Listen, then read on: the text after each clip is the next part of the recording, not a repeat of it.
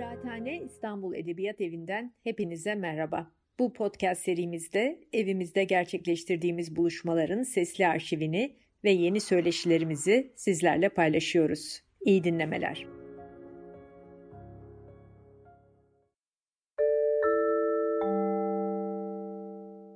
Başka konuş bir konuşmamda e, felsefenin birçok biçimde anlaşılabileceğinden söz etmiştim.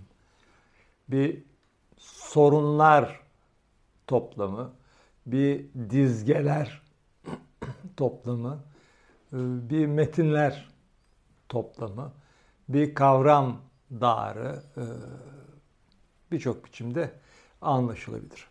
Elbette bir etkinlik olarak. Eski çağ felsefesi ile ilgili yaygın imgelerden biri eski çağ felsefesinin bir e, okullar e, felsefesi e, olduğu yönündedir.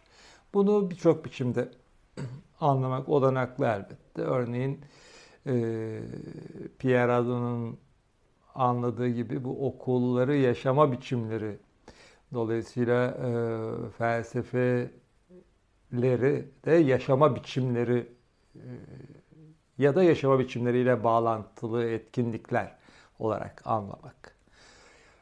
E, ama başka bir okullar felsefesi anlayışında şöyle bir e, genel taslağı vardır eski çağ felsefesi imgemiz. İşte Platon'dan öncekiler var. Bunların bir bölümü okullar e, diye e, düşürülür. İşte Elea okulu, Pitagoras okulu falan diye. Ardından Sokrates ile Sokratesçi okullar. İşte Künikoy, e, Megaralılar falan. Sonra Platon'un Akademiyası, sonra Aristoteles'in e, Peripatos'u ya da Lükeyon'u, işte sonra Epikuros okulu, işte Stoa okulu.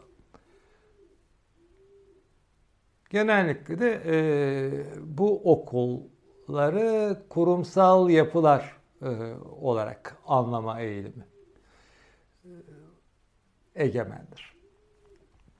Örneğin bunun aşırı biçimlerinden birini e, Hermann Ussener'in e, 19. yüzyılın sonlarına doğru yazdığı bir yazıda görüyoruz. Eski çağ felsefe okulları üzerine, bunların ne gibi şeyler olduğu üzerine e, bir yazısında Uzeler bunları neredeyse 19. yüzyıl Alman üniversiteleri gibi e, belli kamusal konumları, belli yasal e, koşulları bir kurumsal geleneği belki işleyiş biçiminin belki yazılı e, bir e, tüzü şeyleri olan e, akademik kurumlar olduğunu düşünüyordum. Bunu düşünürken elbette böyle olması gerektiğini düşünüyordu. Tarihle ilgili özellikle felsefe tarihiyle ilgili e, bir takım tasarımlarımızın, savlarımızın, değerlendirmelerimizin ilginç ön yargılarından biridir bu. Olması gerekeni öylemiş gibi düşünmek. Daha sonra o senerin öğrencisi Uri von Wilamovitz Möllendorf Usener'in savına yani akademik kurumlar gibi şeyler savına karşı bunların e, olsa olsa dinsel topluluklar olabileceği yollu bir sav ileri sürdü. E, yani e, bütün bu felsefe okulları e, diye geleneğin bize aktardıkları aslında bir tapım çevresinde e, örgütlenmiş dinsel topluluklar gibi tanınıyordu e, kamuca diye. Çünkü bunların kendi başlarına özerk gibi e, yapılar olabilmeleri için e, tek yol e, dinsel birer e, örgüt yapı işte topluluk olarak tanınmalıydı, tanınmalarıydı hukuken. Dolayısıyla hukuken tanınmalarının nasıl olanaklı olabileceği gibi bir e, tartışmadan e, Wilhelm Möllendorf bunların olsa olsa e, dinsel yapılar olarak tanındığını, öyle olmasalar bile e, ileri sürmüştü. Burada da e, çokça bir dayanağı yoktu e, doğrusunu isterseniz. E, bu yapı, kurum diye anladığı şeylerin e, hepsinde bir e, tapım yeri çevresinde dönen etkinlikler bütünü e, olmasından yola çıkarak e, bunu söylüyordu. Bu tapımda genellikle musalardan biri e, çevresinde her bir e, okulun e, Wilhelm Möllendorf'un anlayışına göre bir yontusu vardı, bir tanrıça yontusu.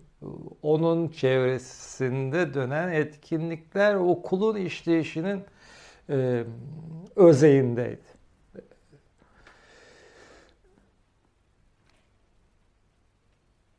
öğretim kurumları, e, akademik kurumlar ya da dinsel topluluklar olarak eski çağ felsefe okullarını anlama anlayışı 20. E, yüzyıl boyunca da e, epeyce e, geçerliliğini korudu ya da yaygınlığını korudu diyelim. 1970'lerin başında Lynch'in Aristoteles okuluna neye benzediğine ilişkin daha çok tarihsel verilere dayalı çalışmasına dek. E, Lynch orada e, kurumsal yapılar olarak okulların Aristoteles sonrasına dek e, olmadığı, olmamış olabileceği gibi bir e, savı savundu. E, ilk kez değil belki ama e, derli toplu, en derli toplu biçimde. Daha sonra e, özellikle felsefeyle, felsefecilerle e, kentin e, ya da işte kamunun ilişkisi konusundaki tartışmalarda Lynch'in savının değişkeleri daha çok benimsenir oldu. Burada okul ya da kurum ya da yapıyı nasıl anlamamız gerektiği e, önemli. Şimdi geriye doğru bakarsak e, 100, İsa'dan sonra 176'da e, Marcus Aurelius e, imparator Atina'da e, kamu kaynaklarından ödenek e, ayrılacak dört e, öğretici konumu e, kuruyor. E, bildiğimiz geleneksel e, Platoncu, Aristotelesçi, Stoacı, Epikurosçu gelenekler uyarınca dört kişiye ayrık bağlıyor. Dolayısıyla kürsü ya benzer bir şey e, kuruyor. Kürsüye benzer bu yapılar kurulduğunda elbette bu kürsülere kimin gireceği de önemli. Ee, onun için de e, Aurel, e, Marcus Aurelius'un çağdaşı e, Samsatlı Lucianus'un e, iki metninde en azından e, bununla ilgili e, hoş e, iğnelemelerle ya da e, alaylarla karşılaşıyoruz. İşte bir satılık felsefeciler var ama o daha çok e, okullar felsefesi denen e, çağdan öncekileri e, alayslayan bir metin. İşte e, Herakleitos, Sokrates falan. E, pazarda satılan köleler, köle pazarında satılan köleler gibi kendilerini e, alıcılarına e, beğendirmeye çalışan satılık felsefeciler olarak e, tasarlanıp e, soruluyor, konuşturuluyor. Bir de Toy diye çevirebileceğimiz bir metni var e, Lukianos'un. Felsefe kürsüleri e, kurulduğu için o kürsülere atanılmak üzere başvurular e, yapılıyor.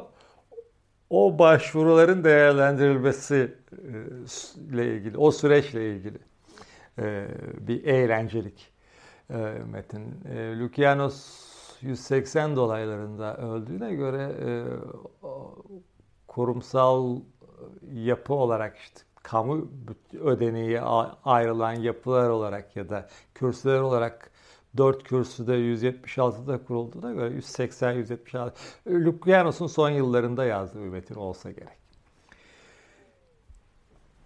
Ama Lukianos'ta e, biz e, hoş bir tutamak daha e, görüyoruz. Şimdi bu e, eski çağda felsefe okulları ya da gelenekleri neye benziyordu? Bunları nasıl anlamak gerekir tartışmasını yaparken e, kanıtlardan, e, belgelerden çok belirtilere e, dayanıyoruz. Bu belirtiler kendi başlarına kanıt e, oluşturmayabiliyorlar ama e, oluşturmuyorlar ama e, bir yandan bize bunları nasıl anlamamız gerektiğiyle ilişkin e, bir tutamak sağlıyorlar. E, David Hume Lukianos'u pek severmiş. E, Adam Smith'in anlattığına göre e, ölüm döşeğinde de Lukianos okuyormuş. Morelli'nin Fransızca e, Lukianos çevirisini falan düzeltmişliği var. Zaten çok iyi bildiği anlaşılıyor Lukianos. E, Hume'un e, alaya inelemeye düşkünlüğünü de göz önüne alırsak Lukianos'un e, bir metninin bir yerinde epey eğlendiğini e, varsayabiliriz. En azından böyle bir durum e, kurabiliriz. E, Lukianos e, konuşmaları metninin bir yerinde Hermes'le Menippos'u konuşturuyor. Menippos ölmüş. İşte Hermes onu götürmüş. İşte açık bir sürü mezar, kapalı bir gömülü birçok insan var. İşte e, orada bir mezara yatacak Menippos. Hermes de dönecek. Ee, ama Menippos o mezarlığı görünce işte e, başlıyor konuşmaya işte buradaki ölüler kim bilir neler yaşadılar falan. Yani uzun uzun e, sözler etmeye e, başlıyor. Bunun üstüne vermez bir yerden sonra ya diyor seninle burada çene çalacak, çeneleşecek e, vaktim yok. İşte bu mezarlardan hangisini seçeceksen seç de yatsı var daha gidip çok ölü getireceğim diyor.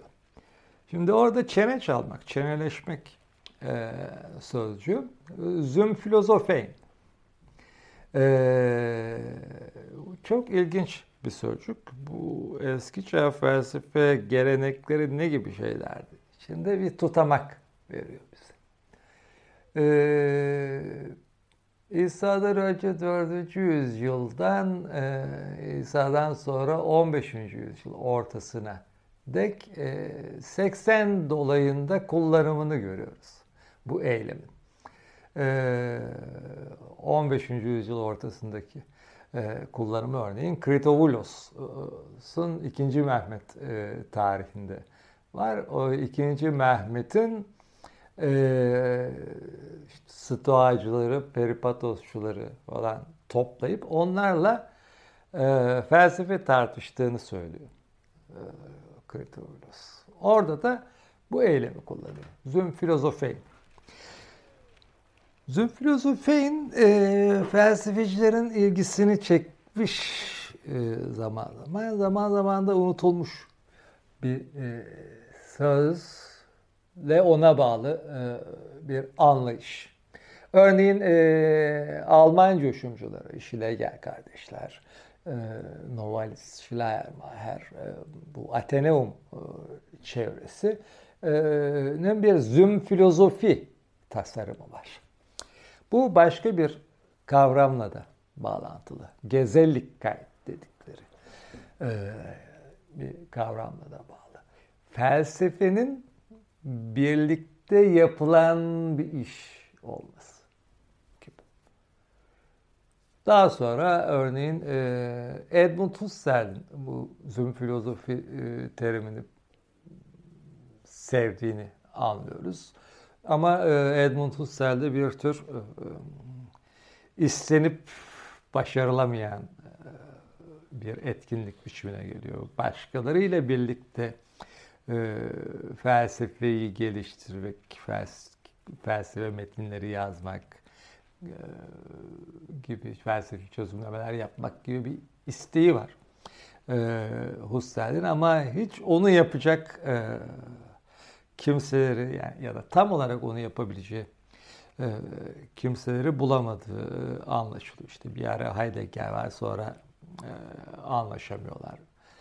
Fink var falan. Yani e, var birileri ama hiç Husserl'in istediği o birlikte felsefe yapma işi e, gerçekleşemiyor. E, Ateneum'da Alman coşumcularında bir ölçüde gerçekleştiğini varsayabiliriz. Özellikle kırıntıları yazdıklarında bunların atsız yayınlanması dolayısıyla bir topluluğun ürünü olarak anlaşılmasından ötürü e, atsızlığın e, arkasına e, sığınan ya da yerleşen bir bir aradalığın felsefi ürünü ya da etkinliği olarak. Sonra başka kullanımları vardı. Örneğin Hector Neri Castañeda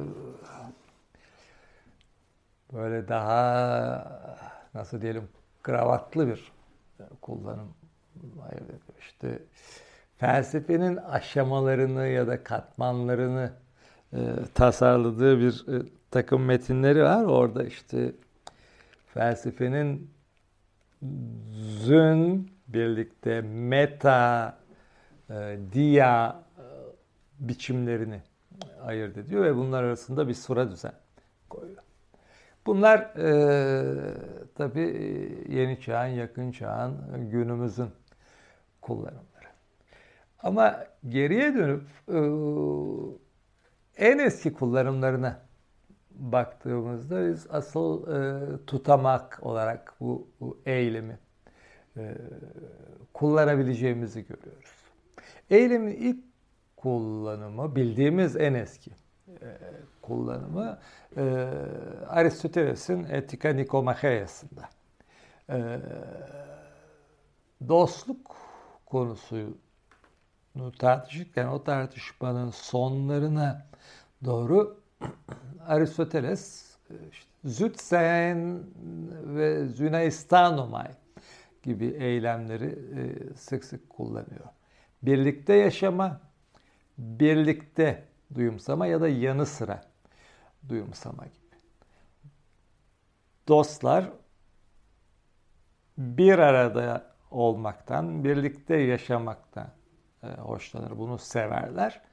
Çünkü dost olmak sevmek demektir ama yalnızca birbirini sevmek değil.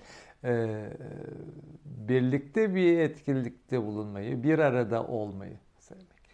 Şimdi her insan e, yaşamaktan haz duyar, yaşamayı sever. Ee, yaşadığını duyumsamayı sever. Ondan haz duyar.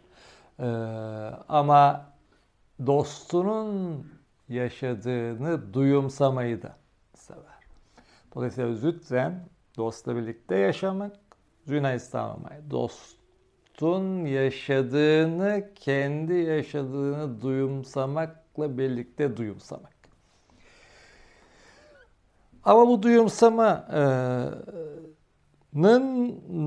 bir dayanağının da olması gerekir. Bu bir arada yaşamak, birlikte yaşamak ne demek? Bunu tartışırken Aristoteles bir takım örnekler veriyor. Daha doğrusu bir dizi sıralıyor. Arkadaşlar, dostlar ne yaparlar? Orada Zümpinoz'un, Zünkübeuz'un, Zümginnatsontai, Zünküneguz'un, Zümfilosofuz'un diyor Aristoteles. Kimileri öyle yapar, kimileri bunu yapar, kimileri bunu yapar. beşli bir dizi sayıyor. Kimileri birlikte içmekten hoşlanır, kimileri birlikte aşık atmaktan hoşlanır.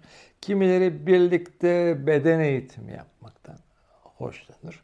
Kimileri birlikte avlanır. Sünküneguz'un e, köpek sözcüğünden geliyor ama e, av köpeği tazı e, avlanmak anlamında. Kimileri de birlikte felsefe yap, yapar. Zünfilozofuzun. Şimdi üç bileşenli bir eylem var. Ee, Sofia, Filia ve Züm. Sofia bilgelik, filosofya bilgeliği sevmek ya da bilmeyi sevmek. Züm filosofya bilmeyi birlikte sevmek ya da birlikte bilmeyi sevmek gibi bir anlam taşıyor. Bu dizi çok ilginç e, biçimde e, başka dizilere çağrıştırıyor bize. E, örneğin Platon'un Lüsesinde e, böyle bir dizi var. Filoslu birkaç sözcük sayıyor arka arkaya e, Platon. Filippoi, Filortuges, Filokydes, Filoino, Filogymnastai, Filosofoi. Altılı bir dizi. At severler, bıldırcın severler, it severler, köpek severler, şarap severler ya da içmeyi severler, e, koşmayı severler, bir de felsefeciler, filozof, bilmeyi e, severler. Bu aşağı yukarı Aristoteles'in zümlü bileşik sözcüklerine karşılık geliyor. Bütün öğeleri değil elbette ama e, en azından e, üç ya da dört öğesi e, örtüşüyor Aristoteles'in dizisiyle. Rastlantı mı? Belki. Ama buna e, Platon'dan bir kuşak öncesinden bir diziyi eklediğimizde iş daha ilginç e, görünüyor. Aristofanes'in eşek aralarında e, yine beşli bir e, diziyle karşılaşıyoruz. Philopotes, Philokybos, Philotutes, Filoksenos, Fileliastes. Yani içki severler, zar severler, aşık severler, e, kurban severler, konuk severler, yargıçlık severler. Şimdi burada daha az öğe var e, Aristoteles'le, Platon'la çakışan ama ilginç e, bir biçimde e, örneğin e, aşık atmak, içki içmekle nitelenen bir takım özellikler benzerlik gösteriyor. Bunlara belki bir de e, Sokrates'in Areopagitikasında ki e, bir dörtlüyü e, eklemek gerekir. E, Sokrates orada dört ana etkinliği sayarken hippika, gimnazya, günogizya, filosofya diye sayıyor. Dolayısıyla atçılık, beden eğitimi, avcılık felsefe. Tabi felsefeyi e, Sokrates'in genel olarak e, kafa gönül işleri eğitimi diye anladığını göz önüne bulundurmak lazım. Dolayısıyla temel etkinlikler e, arasında Sokrates ile Aristoteles arasında bir koşulluk var e, gibi görünüyor. Kişilik özellikleri e, olarak ya da yapılan etkinliklerin öznelerinin özellikleri olarak da e, Platon'la Aristofanes arasında e, bir koşutluk var gibi görünüyorlar. Şimdi bu e, filia bir aradalığın bir biçimi olarak çıkıyor ya da biçimleri olarak çıkıyor Aristoteles'te. Bunlar örneğin kimilerini bizim bugün dernekler olarak bildiğimiz e, biçimlerde örgütlenmiş e, şeyler. Örneğin işte bıldırcın severler gibi orada gerçi e, avlamayı ya da yemeği sevenler e, gibi kullanılıyor ama bizim Kanarya Sevenler derneklerimiz var. İşte e, av severler gibi işte e, avcılık, atıcılık kulüplerimiz var falan. E, yani bir bir aradalıklar biçimi. Ee, ama Aristoteles'te bu e, birlikte yaşamak, yaşadığını birlikte duyumsamak ya da başkasının yaşamını kendisinin yaşamını duyumsamakla birlikte e, duyumsamakla birleşince bir felsefe etkinliğinin içeriğini de e, oluşturur. E, bir anlam e, taşıyor. Dolayısıyla içmek, avlanmak gibi birlikte yapılan şeyler. Ben daha çok bir şey. Ama burada bir de şöyle bir yanına dikkatimizi vermemiz gerekiyor. Ee, örneğin e, Sokrates'te filoslu, sevmek e, köklü ya da dostluk köklü e, tek şey var. O da filosofiya.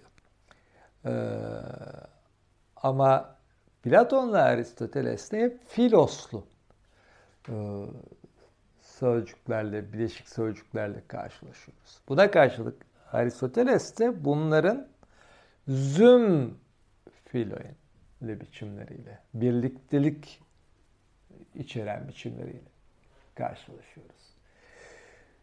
Bu bize 200 yıl arasındaki e, dil ayrımına ilişkin de bir şey söylüyor. İsa'dan önce 5. yüzyıl yani e, Aristofanes'in çağı e, filos bileşenli sözcüklerin ya da onların karşıtı olan mizos, sever, sevmez e, bileşenli sözcüklerin e, patladığı bir yüzyıldır. Buna karşılık e, Aristoteles'in e, sözlerinde yani 4. yüzyılın ikinci e, yarısında zümlü biçimler, zümlü birliktelik içeren biçimlerin e, çokluğu ilginç.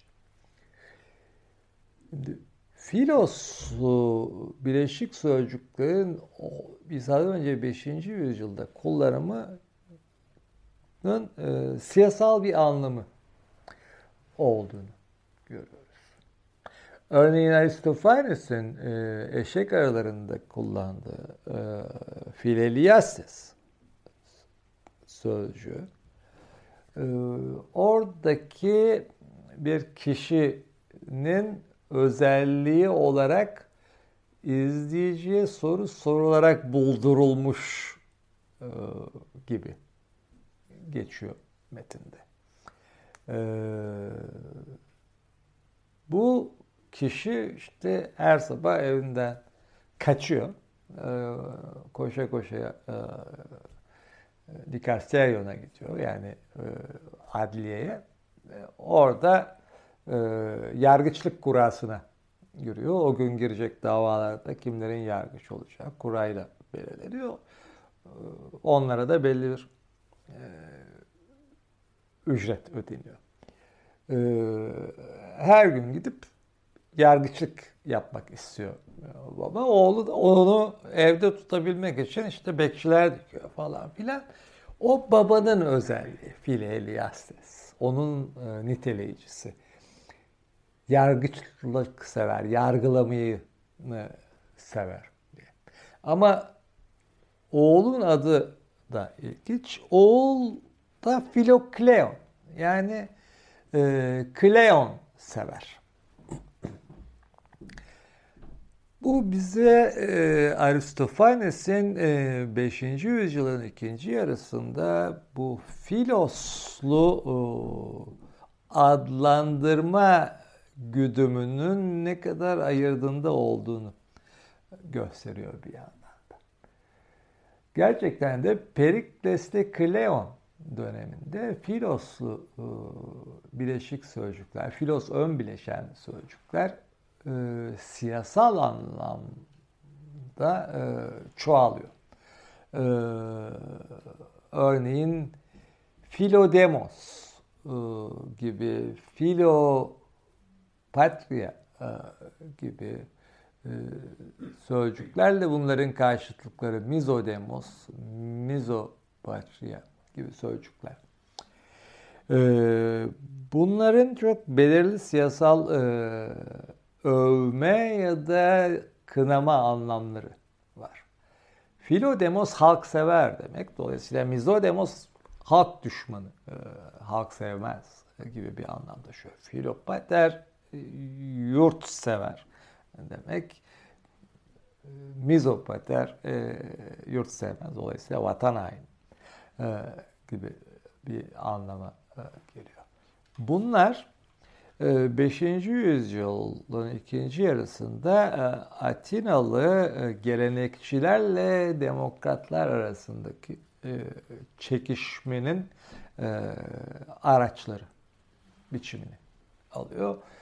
Aristofanes tam olarak bu kullanımları alay salıyor bir yandan e, dolayısıyla e, Atiralı demokratların e, sözlerinde egemen olan bu adlandırmaların, bu nitelemelerin e, nasıl işlediğini öne çıkarıyor gibi görünüyor. Bu e, örneğin ilginç e, bir biçimde bu filos e, kullanımının Tukididis'in Perikles'i ağzına yerleştirdiği bir sözle de bağlantılı olarak düşünülebilir. İşte o ünlü söylevinde Perikles filokalumen filosofumen.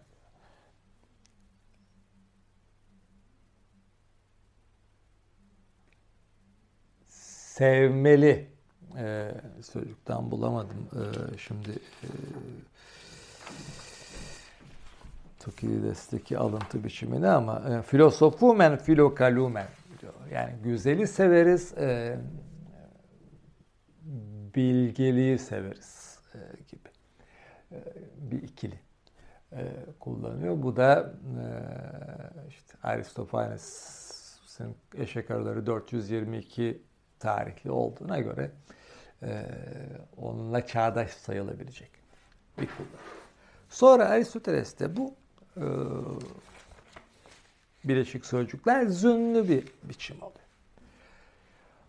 Ama e, daha sonra çok ilginç bir e, kullanımıyla karşılaşıyoruz. E, bu bileşik sözcüklerden özellikle birinin züm filozofein eylemi. Eski çağ felsefecilerinden altısının e, vasiyetnameleri e, var elimizde. Diogenes Laertius aktarıyor bunları. Platon, e, Aristoteles, Theophrastos, Straton, Lykon, Epikuros. E, bunların dördü geziciler. Peripatos geleneği. Onun dışındakiler işte Platon'la Epikuros.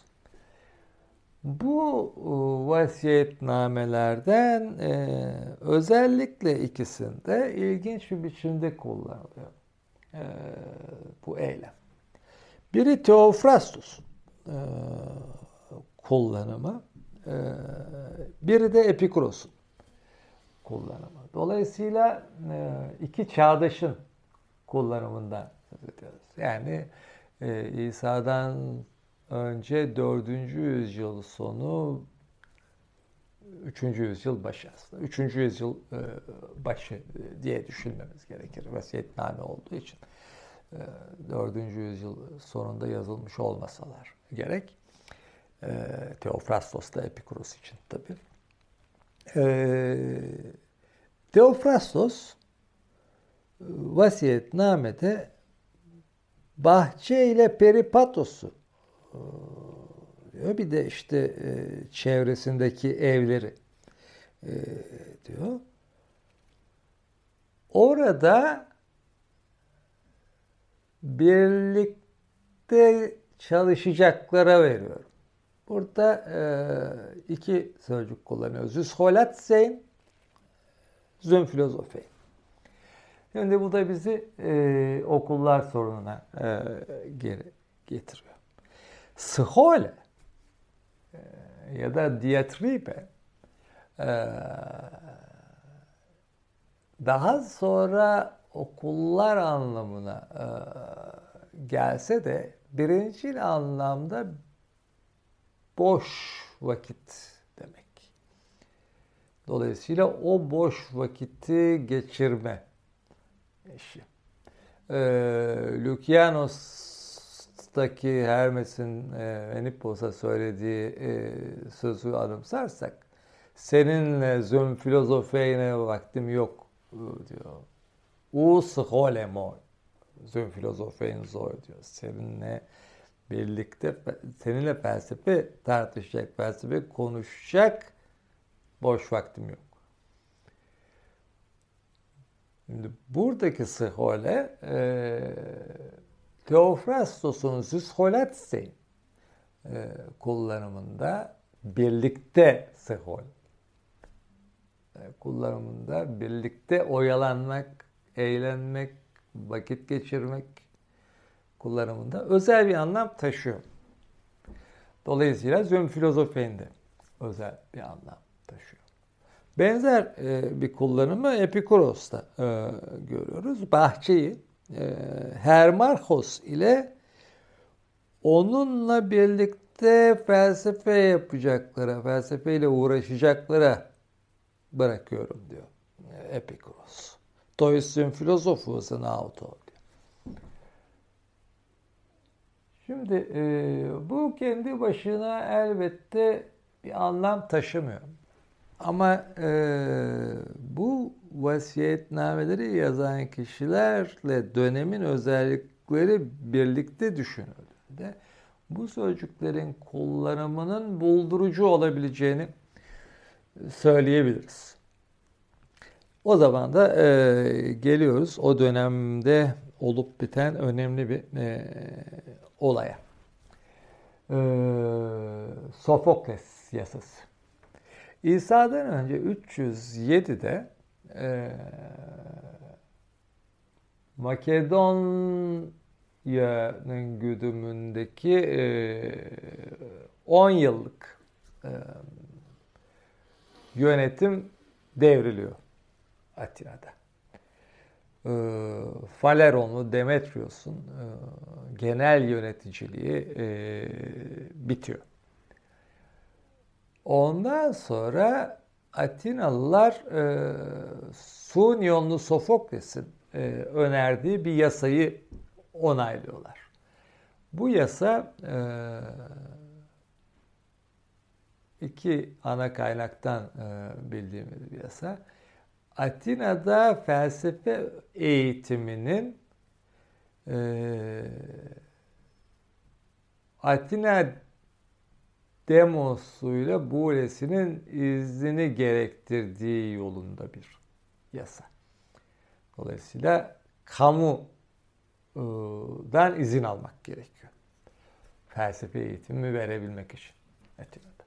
Bunun üstüne e, başta Teofrastos olmak üzere e, felsefeciler Atina'yı terk ediyorlar. Atina'dan ayrılıyorlar. Bir yıl sonra e, bu yasa yürürlükten kaldırılıyor. Grafe Paranomon e, savıyla. Grafe Paranomon bizim bugün anayasaya aykırılık diyebileceğimiz e, bir şey. Yasa dışı karar gibi. Bunun üstüne e, felsefeciler geri dönüyorlar. Teofrastos'la Epikuros'un e, vasiyetnameleri bundan sonraki bir tarih elbette. Teofrastos o sırada Peripatos geleneğinin e, başı. Epikuros da 307'den sonra bahçede kendisi kendi felsefe derslerini vermeye başlıyor. O yıllar aynı zamanda Kıbrıslı Kityonlu Zenon'un e, Stoa Poiki ile de e, Voyalı Stoa'da hmm, ders vermeye başladı dönem. E, Platon'un geleneği akademiyada e, sürüyor. Şimdi burada ne oluyor diye bakalım. İki ayrı felsefeci, elbette Zenon'un e, ya da Hrisippos'un e, vasiyetnameleri elinizde değil. Dolayısıyla Stoa ile Stoa'da durum nasıldı? Onu bu bir bakımdan söylememiz zor. Platon dışında Platon geleneğinden bir vasiyetname de yok elimizde. Dolayısıyla o konuda da bir şey bilmiyoruz.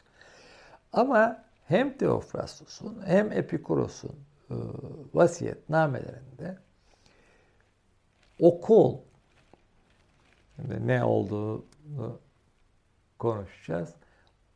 Bir biçimde orada birlikte felsefe yapacak olanlara bırakılıyor. Şimdi Sihole başlangıçta boş zaman e, demekken sonra okul anlamına geliyor ama ne zamandan başlayarak bu anlamı e, taşıdığını düşünmeliyiz. Benzer e, bir kullanım diatribe e, içinde e, geçerli. Şimdi Teofrastos sözcü sözcüğüne okulu bırakmıyor. Bahçeyi, keposu, bir de peripatosu, gezi yerini, gezi yolunu bırakıyor. Bir de çevresindeki evler diyor o ikiye.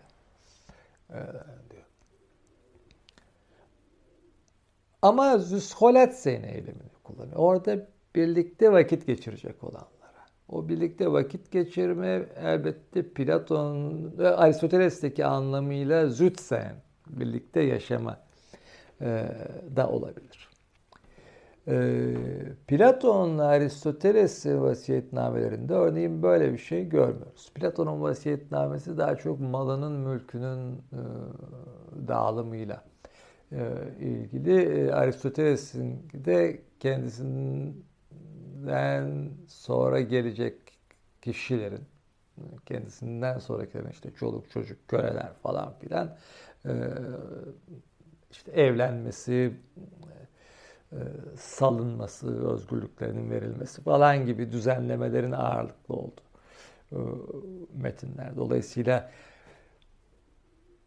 ardıllarına ne yapacağına ilişkin söyledikleri mala mülke ilişkin e, daha çok böyle felsefe ile ilgili bir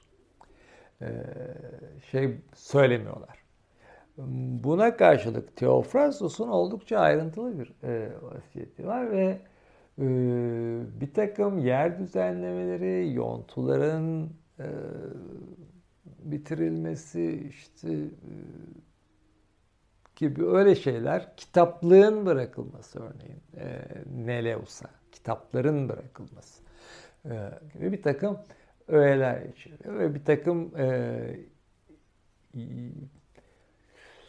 bilimsel ya da felsefece çalışmaların sürdürülmesiyle ilgili bir iki şey söylüyor. Ama bir yandan da bir topluluğa bahçeyle gezi yerini bırakıyor. Sanki bir e, kurumsal e, yapı varmış gibi. Burada kullandığı eylem bırakma eylemi tabii veriyorum gibi bir şey daha çok. O, didomi. Arkasından Straton'la Likon yani Theophrastos'un iki ardılının vasiyetnamelerine baktığımızda orada örneğin Straton'un Dietribe'yi bıraktığını e, görüyoruz. Dolayısıyla Dietribe'nin artık Straton'un da e, boş vakit geçirme, birlikte bir şeyler yapma, birlikte oyalanma e, gibi bir şey değil. Bir yer, bir kuruma benzer bir şey olduğunu e, çıkarabiliriz. E, burada da kateleipo diyor. Yalnızca didomi değil yani. veriyorum değil. Bırakıyorum. Bayağı miras bırakmayla ilgili bir sözcük. Arkasından Lykon Peripatos'la gezi yeriyle pragmayı e, bırakıyor. Pragmayı burada tabii e, yapılan iş, etkinlikler mi yoksa işin yapıldığı yer mi diye anlamalıyız. E, ama burada da katedepo Bayağı bırakmak, miras bırakmak. Benzerini Epikuros'ta, Epikuros'ta görüyoruz. Şimdi şöyle bir bakalım. Sofokles'in, Sonionlu Sofokles'in yasası neden bir yıl sonra yasa dışı karar, e, yasaya dayanmayan karar e, olarak kaldırıldı. Bayağı da 5 talanton ceza veriyorlar. E, Sofokles'e bu yasadan, bu böyle bir yasa getirdiği için.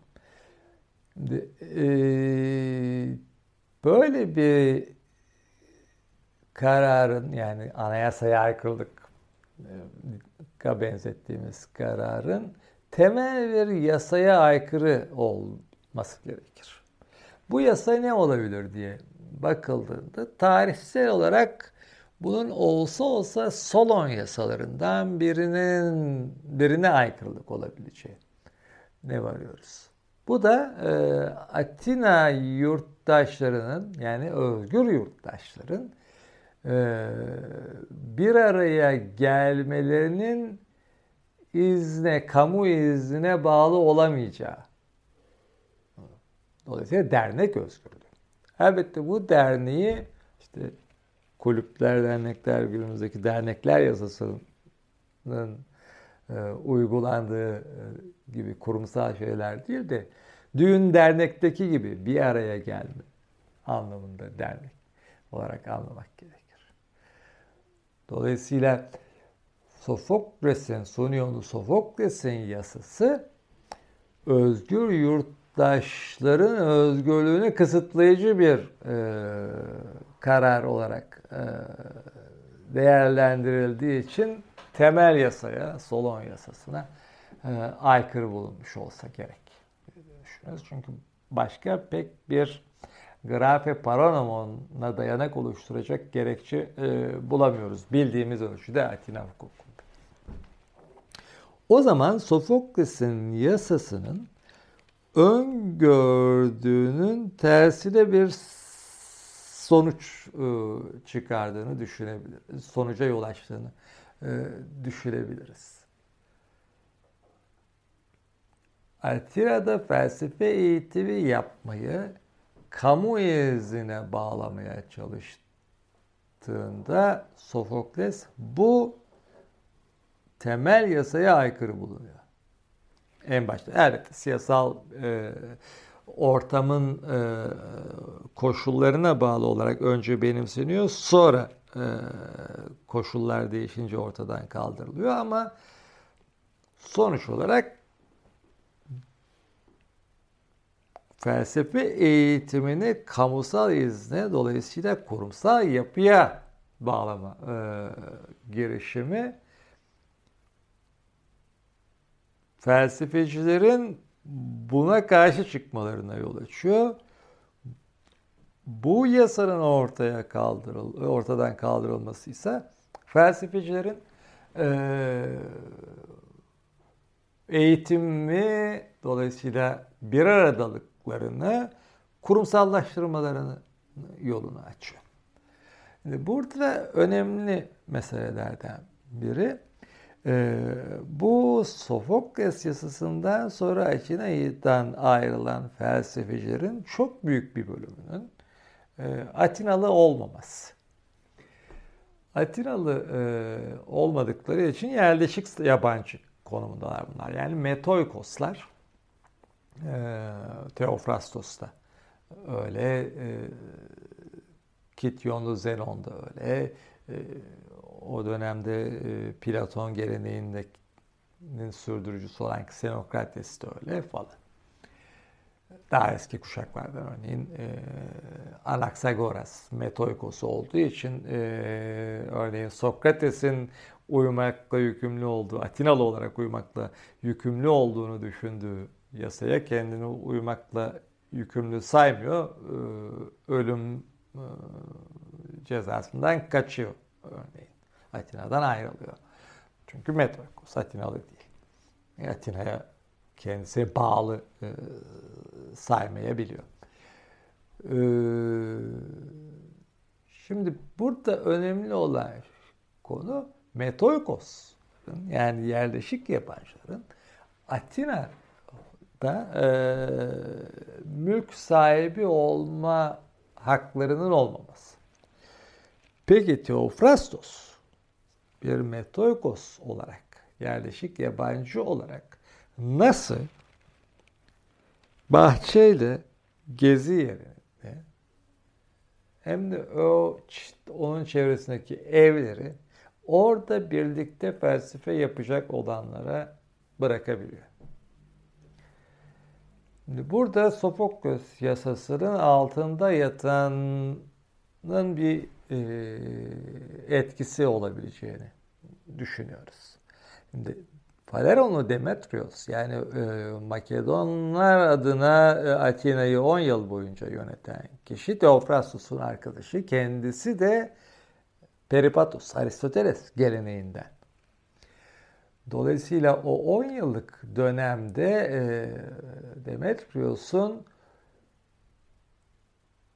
Aristoteles geleneğinden gelen topluluğa ya da o geleneği sürdüren topluluğa bir ayrıcalık tanımış olabileceği ne düşünüyoruz? Dolayısıyla bu ayrıcalık mülk edinme biçiminde olabilir. Böylece Teofrastos yerleşik yabancı olarak mülkü bırakıyor olabilir. Straton Alikon'da bu daha kurumsal gibi görünüyor. Yani hukuken miras bırakma gibi bir terim kullanılıyor ama Teofrasto daha yalın biçimde didomi. Ama o didomi de e, miras olarak bırakmak. Kendinin olmayanı veremeyeceği için o da hukuken o anlama geliyor aslında. E, ama bu Atinalılarda Peripatos'un zaten Aristoteles bunların hocaları da zaten İskender'in hocasıydı. Bu Demetrios da e, bu Makedonların adamı falan gibi düşünerek tüm bir Peripatos'a e, yönelik bir tepkisinden ötürü e, çıktığı anlaşılan bu yasa zaten Demetrios'un Teofrastos'a dolayısıyla Peripatos'a sağladığı bir ayrıcalığa bu tepkiydi. Yoksa o yasanın geri tepmesinden sonra e, yerleşik yabancılara e, tanınan bir hak mı oldu? İkincisini gösterir hiçbir e, veri yok. E, en azından benim bildiğim ölçüde. Dolayısıyla da e, bunun e, Faleron ve Demetrios döneminde e, olduğu anlaşılıyor. Dolayısıyla Sofokles yasası Aristoteles'ten sonra Teofrastos döneminde Atina'da kurumsallaşma eğilimi gösteren felsefeci bir aradalıkları olduğunu ama Sofokles'in yasasının bunların gerçekten kurumsal yapılar olarak tanınmasının yolunu açtığını gösteriyor. Dolayısıyla da zönfilozofen eylemi, birlikte felsefe yapmak eylemi. Zuskolatsen biçimi de var. Aristoteles'in o bir aradalık dostluk çözümlemesinden, çözümlemesinin üstüne bu dostluğun kurumsal yapısal bir biçiminin e, oluşumuna işaret eder e, gibi görünüyor.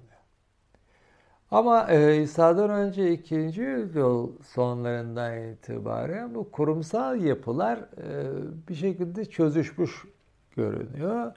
Nedeni şu. Bu e, yapıların başındaki kişiler bir önceki kuşakça ya da o topluluğun üyelerinin oylarıyla belirleniyor. Dolayısıyla da e, birinci durumda ağırlıklı olan o mülkiyetin aktarılması gibi e, bir şey var. Bu kurumsallaştığı zaman e, bu mülkiyetin kendi kendi kurumun kendisini döndürmesi gibi sorunlar ortaya çıkıyor. Ondan sonra ikinci etken e, Atina'da felsefe eğitiminin tabi bunu ille felsefe diye değil Sokrates'teki anlamıyla genel eğitim e, gibi de anlamak gerekir. Genel yüksek eğitim gibi de anlamak gerekir. E, Efebes e, yani onu da yurttaş eğitimi e, diye belki anlamak gerekir. Bir bölümü haline gelmesi. Dolayısıyla bir yandan kamu felsefe eğitimini e, kendi kurumsal yapısının bir gereği ne dönüştürüyor. Bir yandan da kurumlar özel kurumlar gibi çalışmaya başlıyor. Ama ondan sonra e, bu da çözülüyor. Örneğin İsa'dan önce 1. yüzyılda e, pek bir izi kalmıyor. Epikuros geleneği dışarıda bırakırsak. O zaman da felsefe e, bu 307'den önceki durumuna e, biraz dönmüş oluyor. Ta Marcus Aurelius'un 176'daki e, kurumsallaştırışına dek. Yani bir yanda kamunun e, desteklediği genel eğitimin bir parçası olarak felsefe eğitimi var. Bir yandan da tek tek özel yapılar var. İsa'dan önce birinci yüzyılda artık o yapılar dağılmış gibi görünüyor. Ya kamu bütçesinden her bir kentin e, desteklediği bir felsefe eğitimi var ya da bağımsız felsefeciler var. Ama bu bağımsız felsefeciler birbirlerine bir gelenek dizisiyle bağlılar yine de. Ee, o zaman da e, bu felsefe okullarının İsa'dan önce e, 4.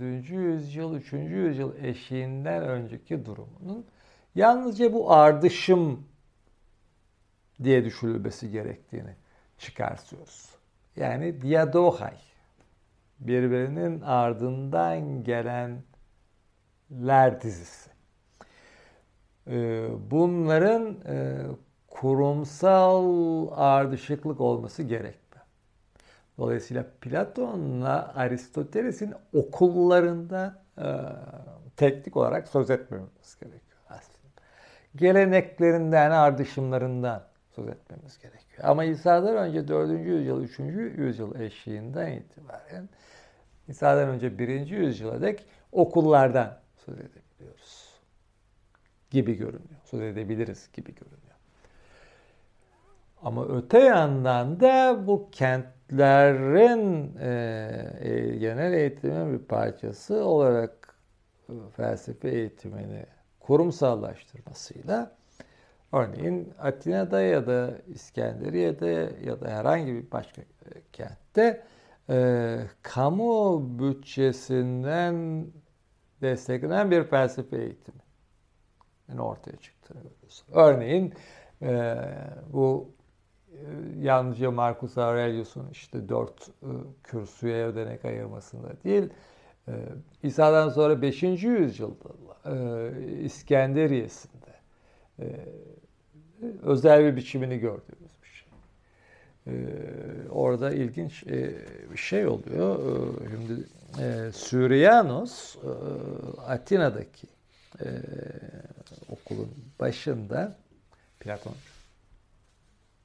okulun başında onun öğrencisi Hermeyas İskenderiye'ye e, göçüyor ve orada kamudan ücret alarak e, ders veriyor. E, Hermeyas ölünce e, kent karısına ücret ödemeyi sürdürüyor. O arada işte karısı e, Aidezya'nın evlenmesi gündeme geliyor. Proklos'la evlenecek. Hermeyas'ın ölümünden sonra bakalım işte bir takım kehanetler nedeniyle bu evliliğin hayırlı olmayacağı e, yolunda kehanetler nedeniyle evlenmiyorlar. Hermeyas'ın e, Aidezya'dan üç oğlu var. Bunların ikisi felsefeci. Biri Ammonius, e, biri Heliodorus.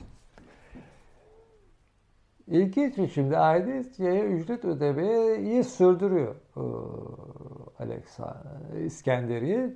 Dolayısıyla da Ammonius'la Heliodorus'un felsefe eğitiminin sürekliliğini sağlamış oluyorlar.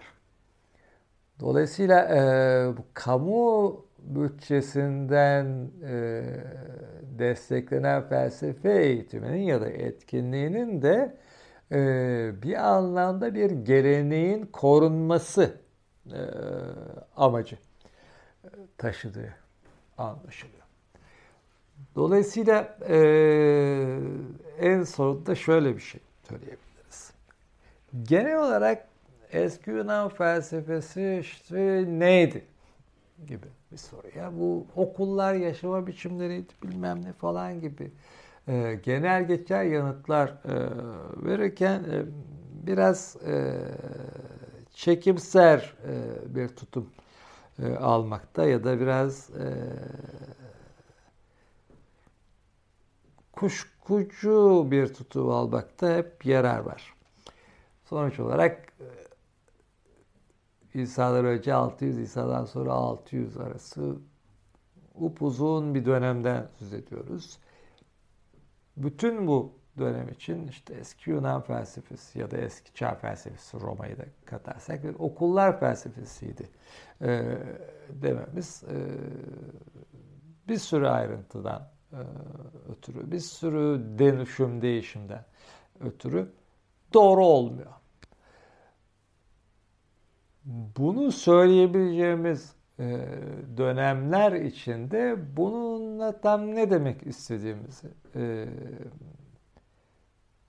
belirtmemiz gerekiyor. Dolayısıyla örneğin e, Sihole eski Yunan'da e, kurumsal anlamda okula belirtiyordu. Ya da örneğin Moro'nun bir ara söylediği gibi züm filozofön eylemi e, e haliyle hep ee, yönelme durumuyla diyelim hep e, birisinin öğrencisi olmak demekti gibi e, genel geçer yargılardan e, ya da üstün körü yargılardan kaçınmak gerekiyor. Örneğin bu e, bütün bu ardışımlarla ilgili anlayışımızı da etkileyebilecek bir şey. Bir takım sözcükler e, eski çağda da geriye dönük olarak e, kullanılmış e, gibi görünüyor. İşte o onun öğrencisiydi e, diye bizim anladığımız e, sözlerin ya da tanıklıkların e, bir bölümü yalnızca o onu dinledi anlamına e, gelebilir eski çağ söz konusu olduğunda. Dinledi demekte e, her zaman öğrencisi oldu e, demek olmayabilir. Öğrencisi olması da e, her zaman belli bir okulda, kurumsal yapıda ondan ders alması anlamına e, gelmeyebilir. Dolayısıyla bütün olarak eski çağ felsefesi şuydu e, diye bir e, yargı e, doğrulayamayacağımız e, bir yargı olur. Onun için e, neydi sorusuna bir karşılık da vermeden bitirsek iyi olur. Dinlediğiniz için sağ olun.